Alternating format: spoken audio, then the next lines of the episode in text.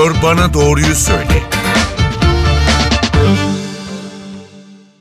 N T V Radyo'dan herkese merhaba, ben Aynur Altunkaş. Yeni bir Doktor Bana Doğruyu Söyle programında birlikteyiz. Bugün damar sağlığını konuşuyoruz. Acıbadem Üniversitesi Tıp Fakültesi Kalp ve Damar Cerrahisi Ana Bilim Dalı Öğretim Üyesi, Acıbadem Fulya Hastanesi hekimlerinden Doçent Doktor Cem Arıtürk konuğumuz. Hoş geldiniz stüdyomuza. Hoş buldum.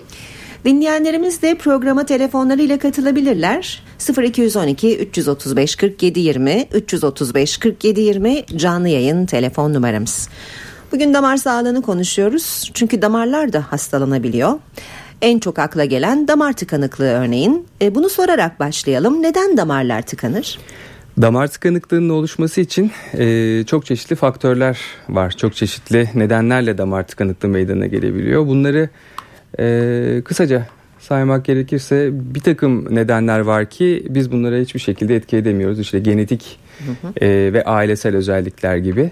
Bunun haricinde hayat boyunca e, kendimize katmış olduğumuz bir takım alışkanlıklar, beslenme bozuklukları, kötü beslenme, sigara e, gibi nedenler aynı şekilde damarlarda harabiyete ve uzun dönemde tıkanıklıklara sebep olabiliyor.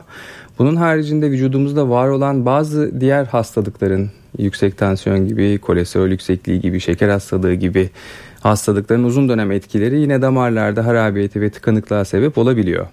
Yani damar tıkandığı için örneğin e, tansiyon e, olmuyor da tam tersi, öyle mi? Çünkü öyle galiba böyle bir yanılgı da olabiliyor çünkü. Şimdi tansiyon dediğimiz şey normal şartlarda damar duvarına e, olan basıncın artmasına sebep olan bir e, süreç. Normalden daha fazla basınçla maruz kalan damar duvarında da buna tepki olarak bir takım değişiklikler meydana gelebiliyor. Tansiyonun damar üzerindeki en büyük etki mekanizması bu yolla. Peki e, tansiyon dedik ama onun dışında e, damar tıkanıklığıyla beraber seyreden ya da damar tıkanıklığının yol açabileceği rahatsızlıklar var mı? Tabii. Şimdi aslında damarları birer lojistik doku olarak kabul edecek olursak kalpten organlara temiz kanı taşıyan lojistik atar damarlar ve kalpte damarlar dokularda kullanılmış kanı tekrar kalbe taşıyan toplar damarları olarak ikiye ayırabiliriz. Bunlarda meydana gelebilecek her türlü problem, özellikle atar damarlarda meydana gelebilecek her türlü problem atar damarın ilgilendirdiği organın fonksiyonunda çeşitli bozukluklara neden olabilir. Örneğin kalp gibi, beyin gibi. Bir örnek vermek gerekirse aynı sizin başladığınız gibi kalp damarlarındaki problemler kalbe gereken kanın ulaşmasında sorunlara neden olabileceği için kalple alakalı bir takım bozukluklara, beyne giden damarlardaki problemler beyin fonksiyonları ile ilgili bozukluklara, böbrekle ilgili olanlar böbrekte ve bacakla ilgili olanlar da bacaktaki bir takım fonksiyonlardaki bozulmalara sebep olacak şekilde süreçlere neden olabilir. Peki hem kalp hem beyin hem de bacak damar tıkanıklıklarının hepsi de aynı tehlikeli sonuçları doğurur mu? Şöyle başlayabiliriz. Ee, hangi organla alakalı konuşuyorsak o organın e, fonksiyonları aslında ne kadar tehlikeli sonuçlar doğurabileceğini gösteriyor bize. Kalp bu konuda eşsiz. E, vücutta olmazsa olmaz tek organdır. Yani bir insan e, kalp olmadan e, yaşam sürdüremez. Onun için kalple ilgili damar problemlerinin sonuçları e, ölüme kadar götürebilecek çok ciddi süreçlere e, sebep olabilir. E, keza bacak damarlarındaki problemler e, uzuv kaybına kadar götürebilecek e, bir takım süreçlerin nedeni olabilir. E, beyin damarlarındaki problemler e, geçici veya kalıcı felçlere sebep olarak e, hastaları problemle karşı karşıya bırakabilirler. Bunun haricinde şunu bilmek lazım ki vücuttaki herhangi bir atar damar sisteminde tıkanıklıkla alakalı bir problem varsa diğer atar damar sistemlerinde de aynı şekilde bu problemlerin görülme ihtimali çok yüksektir. Yani bir bacak damar tıkanıklığı varsa hastada aynı şekilde biz e, o hastada kalp damarlarında da bir problem olabilme ihtimalini öngörmeliyiz. Ayrıca bunlar açısından da inceleme yapmalıyız. Bu da mutlaka at- akılda tutulması gereken bir faktör.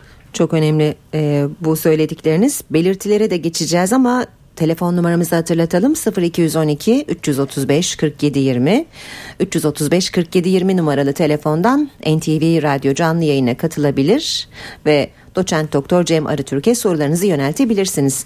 E, tıkalı da, e, tıkalı damar nasıl belirti verir Cem Bey? Şimdi bunu organ özelinde konuşmak lazım. İsterseniz ben kendi uzmanlık alanım olan e, bacak damarlarıyla alakalı lütfen bunu bahsedeyim.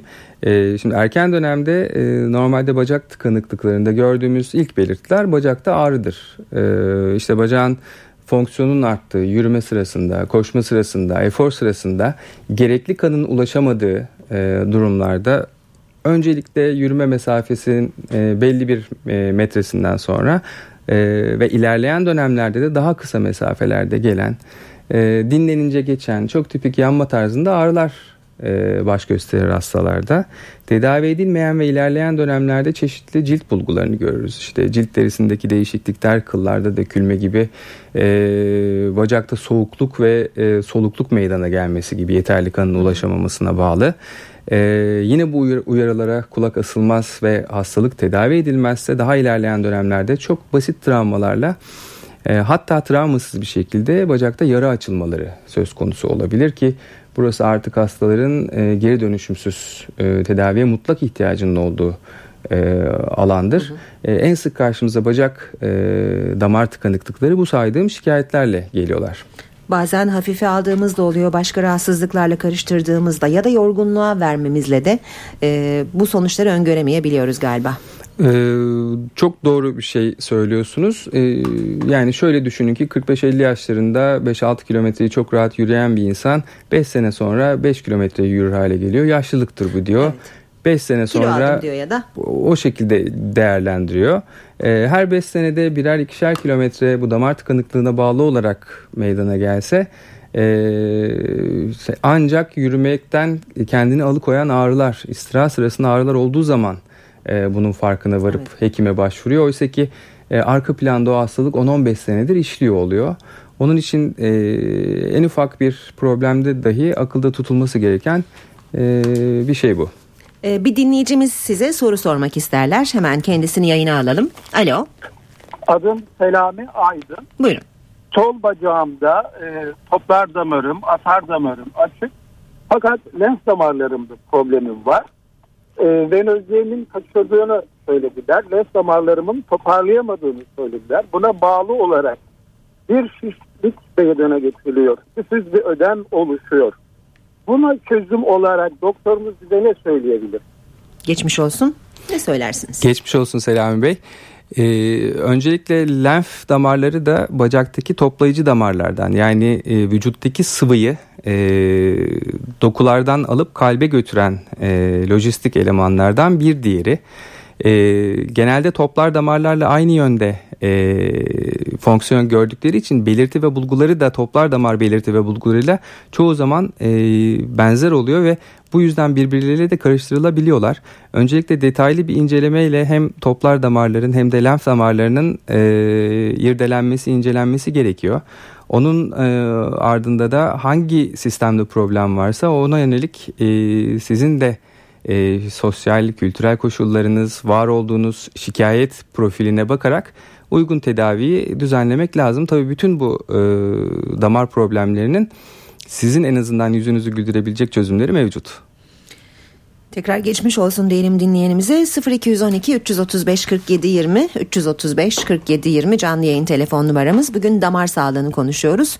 Doçent Doktor Cem Arıtürk'le. Eee Peki kalp ve beyine de kısaca değinecek olursak e, belirtileri kaçırma şansımız belki bacağa göre biraz daha az. E, çünkü kalpte bir rahatsızlık, bir ağrı ya da işte beyinsel işlevlerde bir anormallik bunları belki yakalayabiliriz kolayca değil mi? E, bacağa göre bir miktar daha kolay yakalanıyorlar çünkü daha hayati ve e, kişinin günlük hayatını bacaktaki problemlere E, oranla daha çok etkileyen e, sistemler beyin ve kalp. E, kalpte en erken dönemde ortaya çıkan şikayetler yine e, efor halinde e, göğüs ağrısı, göğüste sıkışma hissi, hı hı. işte klasik olarak sol kola, çeneye yayılabilen, sırta yayılabilen batma tarzında e, ağrılar olabiliyor. E, ilerleyen dönemlerde efor kapasitesinde düşme meydana geliyor. Yani daha önce on kilometreyi beş kilometreyi çok rahat yürürken kişiler o kadar yürü, yürüyemiyorlar. Yorgunluk hissediyorlar. Göğüse sıkışma tarif edebiliyorlar. E, beyin sistemiyle alakalı e, düşündüğümüz zaman da erken dönemlerde işte konuşma bozuklukları, unutkanlık, e, zaman zaman kelimeleri telaffuz edememe, e, erken dönemlerde en sık karşılaştığımız bulgular. Daha ilerleyen hastalarda işte göz kararmaları, e, bayılma e, atakları ve kalıcı felçlerin öncesinde yirmi dört saatte kendinden düzelebilen e, öncü felçler diyelim buna e, görülebiliyor ve bunlar kişinin hayatını bacaktaki problemlere göre daha fazla etkilediği için evet doğru genelde daha erken e, hekim başvurusu oluyor. Yine bir soru alalım dinleyicimizden. Buyurun, yayındasınız. İyi günler, iyi yayınlar. Buyurun, sağ olun. E, doktor Bey'e bir şeyler söyleyecektim. Mümkün mü? Buyurun, dinliyoruz. E, efendim ben e, on beş günden beri baldır kısmı, iki baldır kısmında da yürürken ağrılar başladı. E, sigara da kullanıyorum. Bir buçuk paket günde sigara içiyorum. Yani yürüyüşlerimde hiçbir sorun yoktu. Fakat on beş gün içinde e, beni rahatsız edecek ve dinlenmeye kadar sevk eden bir ağrılarım oluyor. E, öncelikle geçmiş olsun. E, yaşınızı öğrenebilir miyim? Yaşım elli dokuz doktor bey. Ee, bir de hitap edebilmek için isminizi rica edebilir miyim? Efendim ben bu Mithat Keskin. Mithat Bey, e, şimdi yaşınız itibariyle ailede de böyle problemler var idiyse annenizde, babanızda veya kardeşlerinizde e, şikayetleriniz ilerliyorsa eğer e, işte sigara kullanmanız, yaşınızı hep beraber topladığımız zaman E, bacaktaki atar damarların gözden geçirilmesi gerekir. Ama bunun evet. yanında bacak ağrısı çok geniş bir e, şikayettir. Yani çok fazla hastalığa birden işaret edebilecek bir şikayettir. E, ama öncelikle en hayati olan, en e, erken önünün alınması gereken atar damarların incelenmesi ve daha sonrasında orada bir problem bulunamazsa diğer sistemlerin gözden geçirilmesi doğru olur. E, doktor bey, bu şikayetim üzerine hangi bir şeye gitmem gerekir doktor olarak tavsiye? Öncelikle damar konusunda uzman bir evet kalp damar cerrahına, damar cerrahına başvurmanız en doğrusu. Çok teşekkür Oldu. ediyoruz. Geçmiş teşekkür. olsun. Ee, bir başka dinleyicimizle daha konuşacağız. Buyurun, yayındasınız. Alo. Buyurun, sizi dinliyoruz. Evet, vücuttaki damar sistemi acaba bir organdır? Bu birinci sorum. İkinci sorum, lenfatik sistem bir organ olarak kabul edilebilir mi? İsminizi de rica edebilir miyiz? Ramazan Doğan. Teşekkürler Ramazan Bey. Ne dersiniz efendim? Ee, merhabalar Ramazan Bey öncelikle. Ee, şimdi şöyle diyebiliriz. Ee, damarların e, esas fonksiyonu vücutta kalpten çıkan temiz kanı e, kullanılmak üzere dokulara e, ulaştırmaktır.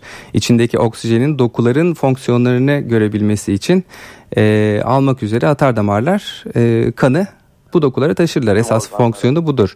Toplar damarlarda vücutta kullanılmış olan e, kanı e, dokulardan alarak temizlenmek üzere ve tekrar devir daim e, mekanizmasına sokmak üzere kalbe geri götürürler.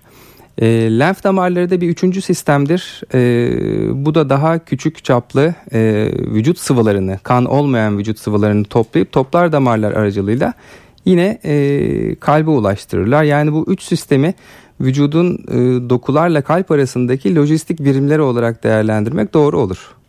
Teşekkür ediyoruz. Ee, sanırım bir başka dinleyicimiz daha var. Onu da yayına alalım. Alo. Ee, merhabalar. Radyonuzun sesi açıksa kısar mısınız lütfen? Tabii ki. Evet. Ee, sizi zor Gülüyor. duyuyoruz. Sanırım kalabalık bir yerdesiniz ama e, yine de e, lütfen alalım sorunuzu. Tamam. E, hocam iyi günler. E, şey soracaktım. Ben dört sene evvel bypass oldum.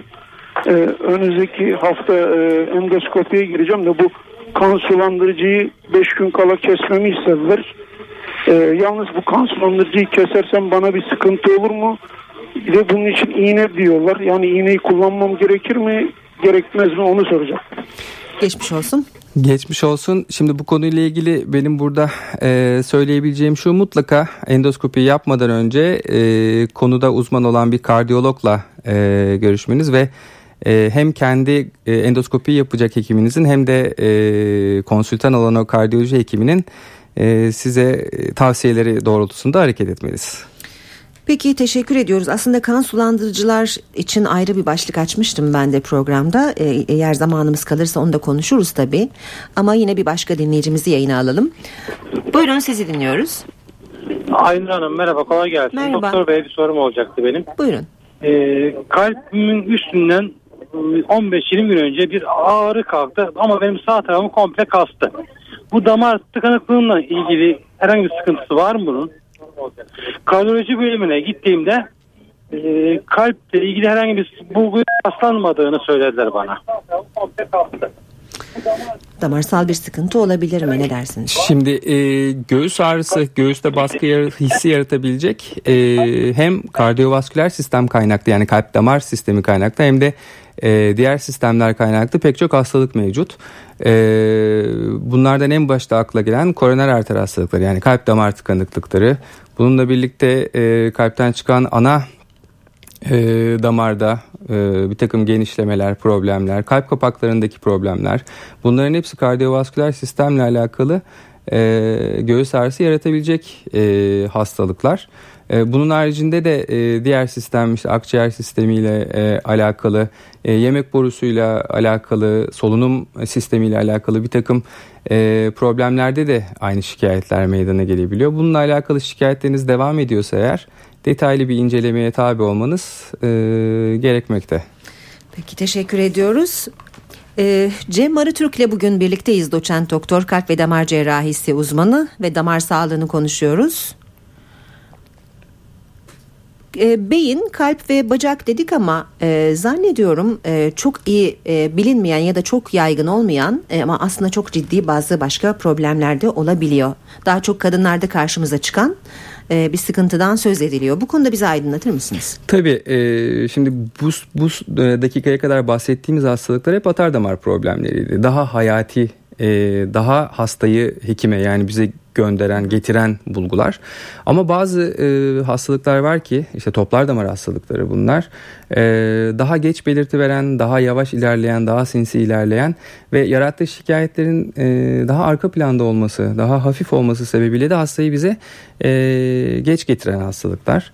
Toplar damar hastalıkları dediğimiz zaman e, pek çoğumuzun hakkına hem halkta hem e, hekimler olarak varisler e, geliyor. Kadınlarda özellikle karnın alt bölgesinde, kasıklardaki toplar damarlarda meydana gelen ve bizim tıbbi olarak pelvik konjesyon sendromu olarak adlandırdığımız bir hastalık da var ki, gizli kaldığı için, çözüm bulunamadığı için, fakat omüpem şikayetlerini arka planda sürekli devam ettirdiği için önemli.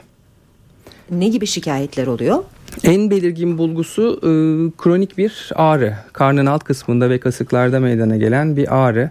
E, bu ağrı altı aydan e, uzun süreli ve e, çeşitli nedenlerle artıp azalsa da e, arka planda sürekli belirli bir şiddette devam ediyor. Bunun haricinde e, normalde bizim e, damar cerrahları olarak görmeye alışık olmadığımız bacağın üst kısmında, kasık bölgesinde, genital bölgede varislerin ortaya çıkması, Ee, idrar yaparken e, dolgunluk e, gibi şikayetler bu hastaların en belirgin şikayetlerinden. Fakat e, özellikle e, ağrı, karnın alt bölgesinde ve e, kasıklarda ağrı en tanımlayıcı, en çok hastaları şikayet e, hast, doktora götüren şikayetlerden bir tanesi.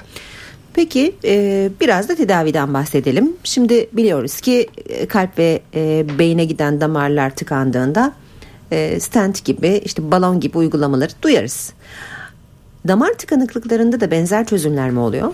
Evet, damar tıkanıklıklarında da belli e, çözümler damarı, oluyor. Özür dilerim. Doğru. Ee, onda da e, aynı şekilde e, çözümlerle e, hastaları karşılıyoruz.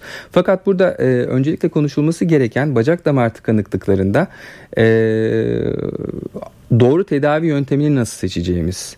Ee, kalp damarı tıkanıklıklarında belli bilimsel kriterler bizim hangi hastaya ne uygulamamız gerektiğini direkt e, gösterir. Keza aynı şekilde e, beyin damarlarında da. Fakat e, bacak damarlarında e, bu süreç biraz daha farklı. Bizim elde ettiğimiz e, tıbbi ve bilimsel verilerle birlikte kişinin sosyal e, beklentileri, o bacakla, o uzuvla hayatını ne şekilde, ne kadar idame ettirebildiği gibi e, bir takım sosyal faktörler de tedavi e, seçmekte belirleyici.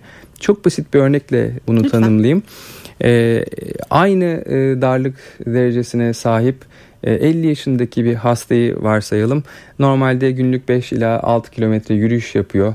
e, sağlıklı hayatında, fakat bunu yapamadığını e, dile getiriyor. Günlük hayatını idame ettiremediğini e, dile getiriyor. E, bir de aynı e, tıbbi özelliklerle seksen beş yaşında bir e, hasta e, düşünelim.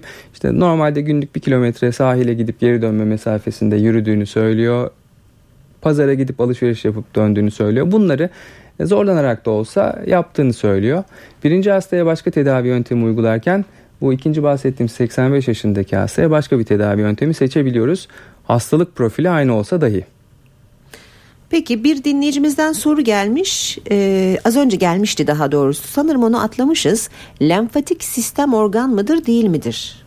Bunu cevaplayabilmiş miydik? Evet, az önceki o e, Ramazan Bey. Evet, Ramazan Bey evet. sormuştu. E, şimdi lenfatik sistem e, cilt altı ile kas doku arasındaki daha yüzeyel dokularda birikmiş, kan e, olarak adlandırılmayan, e, tıbbi olarak interselüler sıvı dediğimiz e, vücut sıvılarını E, toplayan ve bu e, sıvıları önce toplar damarlara ve toplar damar aracılığıyla da kalbe ileten e, atar damar ve toplar damar e, harici üçüncü bir e, damar sistemidir. Evet, bir lojistik organdır. Bunu söylediniz organdır. Ben evet. evet. E, belki biraz karışık gelmiş olabilir. Belki, dinleyenimiz evet. tam olarak alamadığını düşünmüş yanıtı.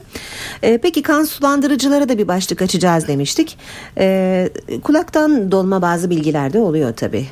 Ee, hiçbir hekime danışılmadan e, hiçbir zararı olmadığını düşündüğümüz kan sulandırıcı etkisi olan bazı ilaçları alabiliyoruz.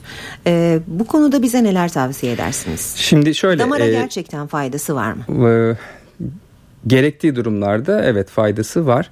E, şimdi kan sulandırıcı dediğimiz zaman aslında halk arasında e, bir başlık altında E, toplanıyorlar ama bizim tıbbi olarak tanımladığımız kan sulandırıcılar birbirlerinden farklı etkilere, farklı etki mekanizmalarına sahip birkaç grup e, ilaç. E, onun için öncelikle e, hani bütün sayfaların üstünde manşet olarak söylemek gereken şey, hiç kimsenin kendi başına e, kulaktan dolma e, eş dost tavsiyesi bilgilerle e, kan sulandırıcısı kullanmaması gerektiği. E, ve mutlaka bir kan sulandırıcı kullanmaya başlamadan önce e, veya başladıktan sonra hekim tarafından e, takip edilmesi. E, bunun haricinde kullanılan kan sulandırıcıların e, getireceği faydalar kadar uzun orta dönemde e, uzun dönemde bir takım komplikasyon riskleri de var. Özellikle kontrolsüz hekim e,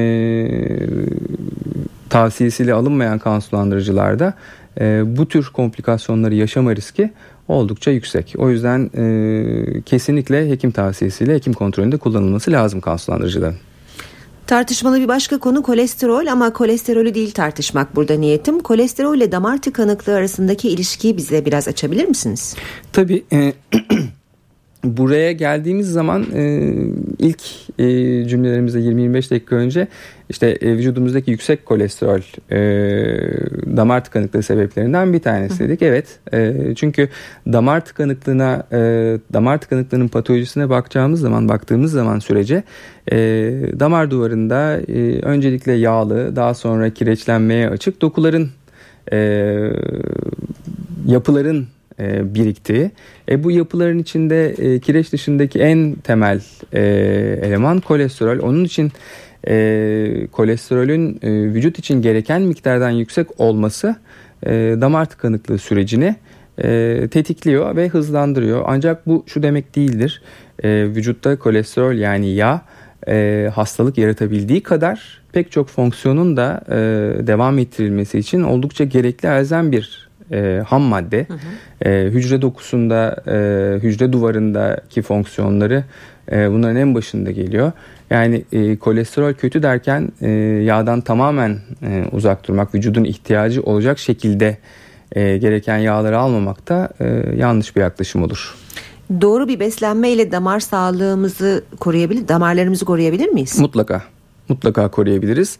Ee, tabii doğru beslenme dediğimiz zaman e, neyi kastediyoruz? Aldığımız gıdaların e, ham maddesel boyutuna inmek lazım. İşte proteinler, karbonhidratlar ve yağlar, bunların mutlak ki belli bir denge içinde e, alınması lazım. Her bir e, ham maddenin ne tür kaynaklardan alındığı, yani yağ ise işte zeytinyağı gibi e, işlenmemiş hayvansal yağlar gibi e, sağlıklı yağlardan e, edinilmesi, proteinlerin kaynağını bildiğimiz e, işte hayvansal ve bitkisel proteinler dengede olacak şekilde tüketilmesi. Aynı şekilde karbonhidratların işlenmemiş e, karbonhidratlar şeklinde ve e, saf bir şekilde e, tüketilmesi belli oranda damar sağlığı, bütün vücut sağlığını olduğu gibi damar sağlığını da etkileyen faktörler.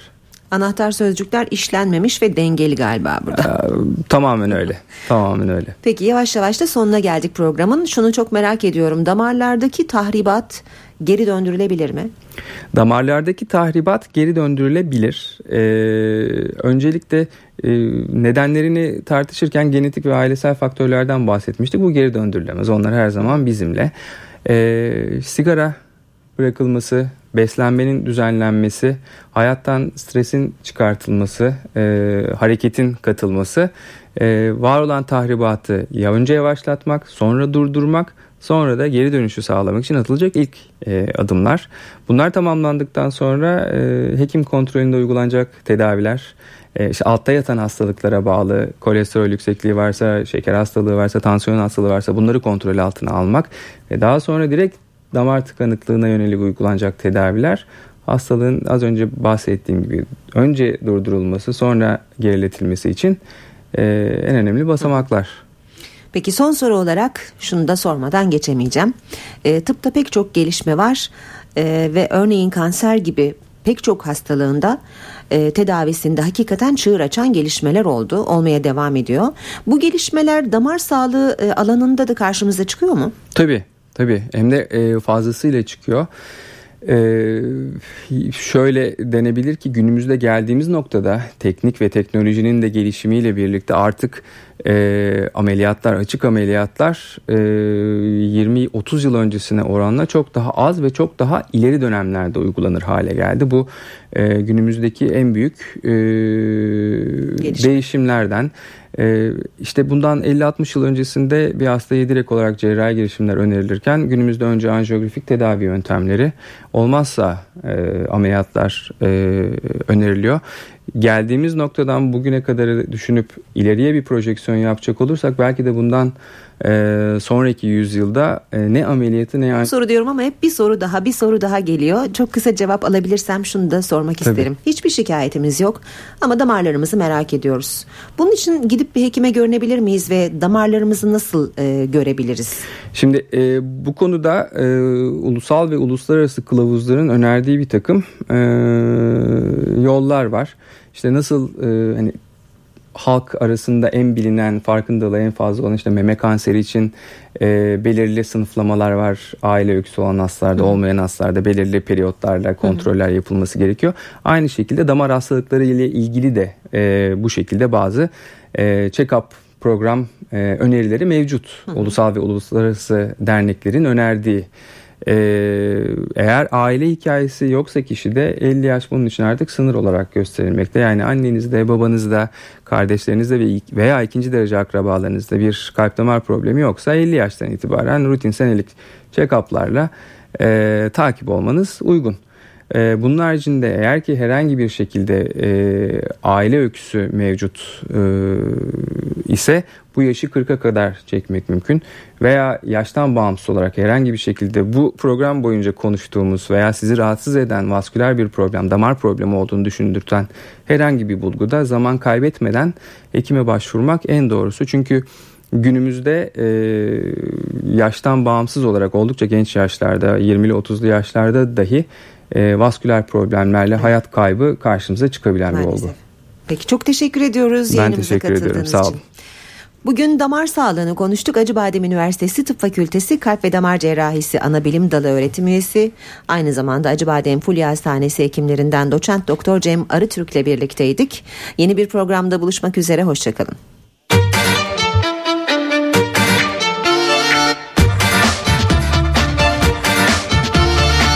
Doktor Bana Doğruyu Söyle.